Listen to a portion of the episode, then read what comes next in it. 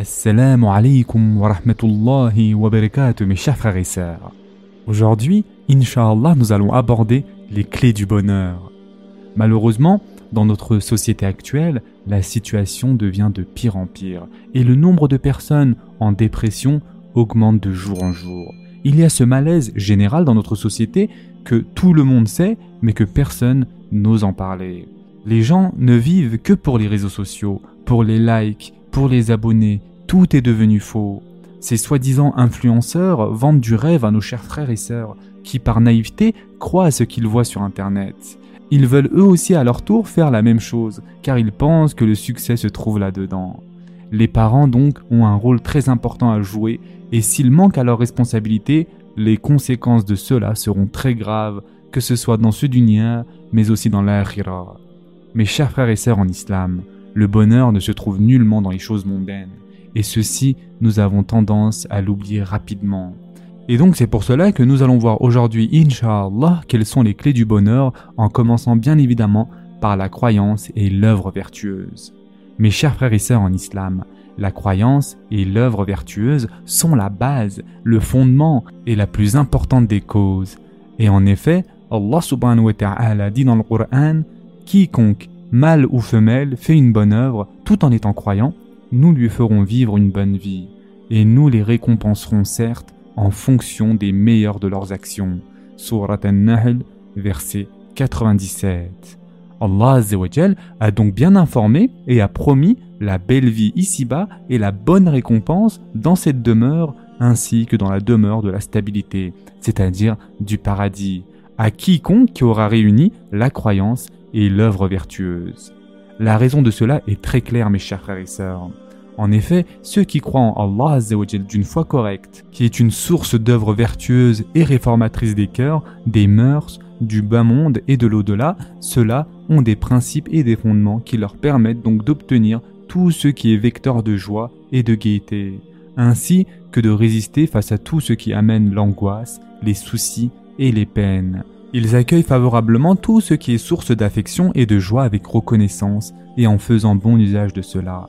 S'ils agissent ainsi, cela leur procurera, à l'heure de la gaieté, un désir ardent de la pérennité de ces principes et fondements, la bénédiction de ces derniers, ainsi que l'espoir de parvenir à la récompense des reconnaissants qui dépassent de loin les sources de joie qui ne sont, quant à elles, que les conséquences matérielles de ces bons comportements.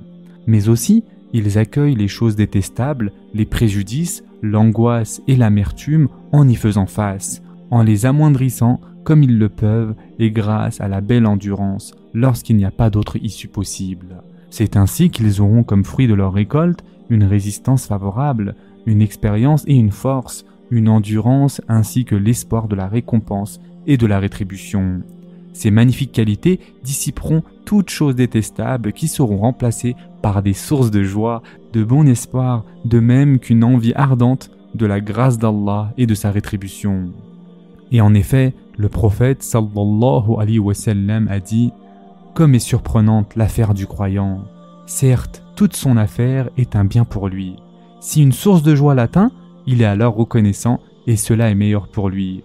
Par contre, si une source de préjudice l'atteint, il est alors endurant et cela est meilleur pour lui. Cela ne peut parvenir à personne d'autre qu'aux croyants. » Et ce hadith a été rapporté par Muslim.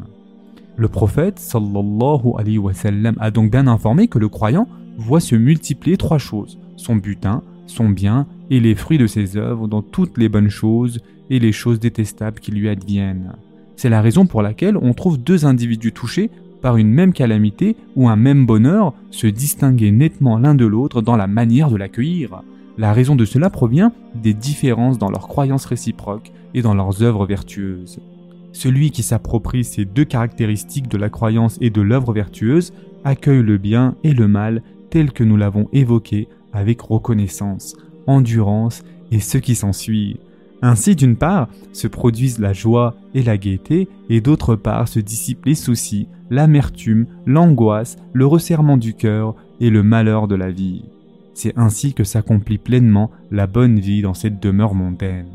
Quant à l'autre, celui qui ne croit pas et ne réalise pas d'œuvres vertueuses, il accueille tout ce qui est source de réjouissance avec insolence, arrogance et transgression. Il accueille ainsi tout ce qui est source de réjouissance de la même façon que l'animal, avec cupidité et frayeur. Malgré cela, il n'est pas tranquille dans son cœur. Plus que cela, il est tiraillé dans différentes directions. En effet, parce qu'il y a la crainte que ne disparaissent ce qu'il aime, il y a aussi la multiplication des choses qui s'opposent à ce qu'il aime et qui ont généralement lieu par la suite, et enfin, le fait que l'âme ne connaisse pas les limites, mais au contraire, elle ne cesse de désirer de nouvelles choses qui peuvent ou non se réaliser. Dans le cas où ses souhaits se réalisent, il est constamment angoissé par ce qui vient d'être cité. Il accueille les choses détestables avec angoisse, inquiétude, crainte et impatience. Ne cherche même pas à essayer de comprendre la vie misérable qui est la sienne. Ses maladies mentales et nerveuses, ainsi que la crainte qui peut l'amener aux plus mauvaises situations et aux pires gènes. En effet, il ne souhaite pas la récompense d'Allah Azzawajal. Il ne possède pas l'endurance lui permettant de le consoler et de le soulager. Tout cela est visible par l'expérience. Voici donc un exemple de cette catégorie de personnes qui, si elle est observée et calquée sur les gens en général, alors une grande différence apparaîtra entre le croyant qui œuvre selon sa foi et celui qui en est dépourvu. La religion incite énormément à se contenter de ce que Allah Azzawajal octroie comme subsistance et de ce qu'il donne aux serviteurs de par sa grâce et sa générosité variée. En effet, si le croyant est éprouvé par une maladie, une pauvreté ou autre chose, en raison de sa foi et de son contentement de ce que Allah Azzawajal lui a distribué, il sera paisible, et son cœur ne recherchera pas ce qui ne lui a pas été décrété. Il regarde vers celui qui est dans une situation pire que la sienne, et il ne regarde pas en direction de celui qui est dans un meilleur état. Il se peut que sa gaieté, sa joie et sa quiétude soient supérieures à celle de celui qui est parvenu à tous les désirs mondains de ce bas monde, alors que ce dernier est privé du contentement de ce qu'il possède. De même, celui qui n'a pas d'œuvre issue de la foi se trouvera alors dans une extrême misère et un profond malheur s'il est éprouvé par un peu de pauvreté ou s'il a perdu quelques désirs mondains. Voici un autre exemple, mes chers frères et sœurs. Si les causes de la crainte touchent l'individu et des gènes surviennent, on trouvera celui dont la foi est correcte avec un cœur affermi, une âme apaisée et une maîtrise de cet événement qui l'a surpris. Ce contrôle est dû à ses capacités intellectuelles, verbales et opérationnelles.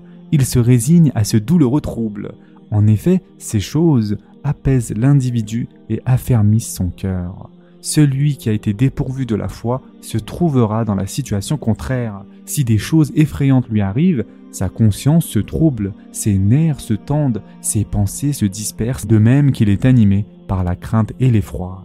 Également, se rassemble contre lui la crainte apparente et l'angoisse interne dont il est impossible d'exprimer avec exactitude sa réalité. Si ce genre de personne ne bénéficie pas de certains moyens naturels l'aidant à maîtriser ses angoisses, alors ses forces s'effondrent et ses nerfs se radissent. Tout cela est dû au manque de foi qui, elle, pousse à l'endurance, plus particulièrement dans les circonstances embarrassantes et les situations attristantes et gênantes. Ainsi, le bon croyant et l'incroyant dévergondé se rassemblent dans le fait d'acquérir une bravoure et dans la recherche instinctive de ce qui adoucit et soulage les choses effrayantes. En revanche, le croyant se distingue par la force de sa foi, son endurance, sa confiance en Allah subhanahu wa ta'ala, son appui sur lui et l'espoir de sa récompense. Cela l'amène à améliorer sa bravoure, à amoindrir le sentiment de crainte et à soulager ses difficultés. À ce sujet, Allah subhanahu wa ta'ala dit dans le Coran: « Ne faiblissez pas dans la poursuite du peuple ennemi. Si vous souffrez, lui aussi souffre comme vous souffrez, tandis que vous espérez d'Allah ce qu'il n'espère pas. Allah est omniscient et sage. » Surat An-Nisa, verset cent quatre. Les croyants obtiendront donc le soutien d'Allah Azzawajal, son aide particulière et son secours qui fera voler en éclats toute chose effrayante. Et enfin, pour terminer, Allah Azzawajal dit dans le Coran: « Et obéissez à Allah et à son messager, et ne vous disputez pas, sinon vous fléchirez et perdrez votre force, et soyez endurants, car Allah est avec les endurants. » Sourate Al-Anfal, verset quarante-six. Ce sera tout pour aujourd'hui. En attendant, prenez soin de vous, mes chers frères et sœurs, et à très prochainement, Inch'Allah.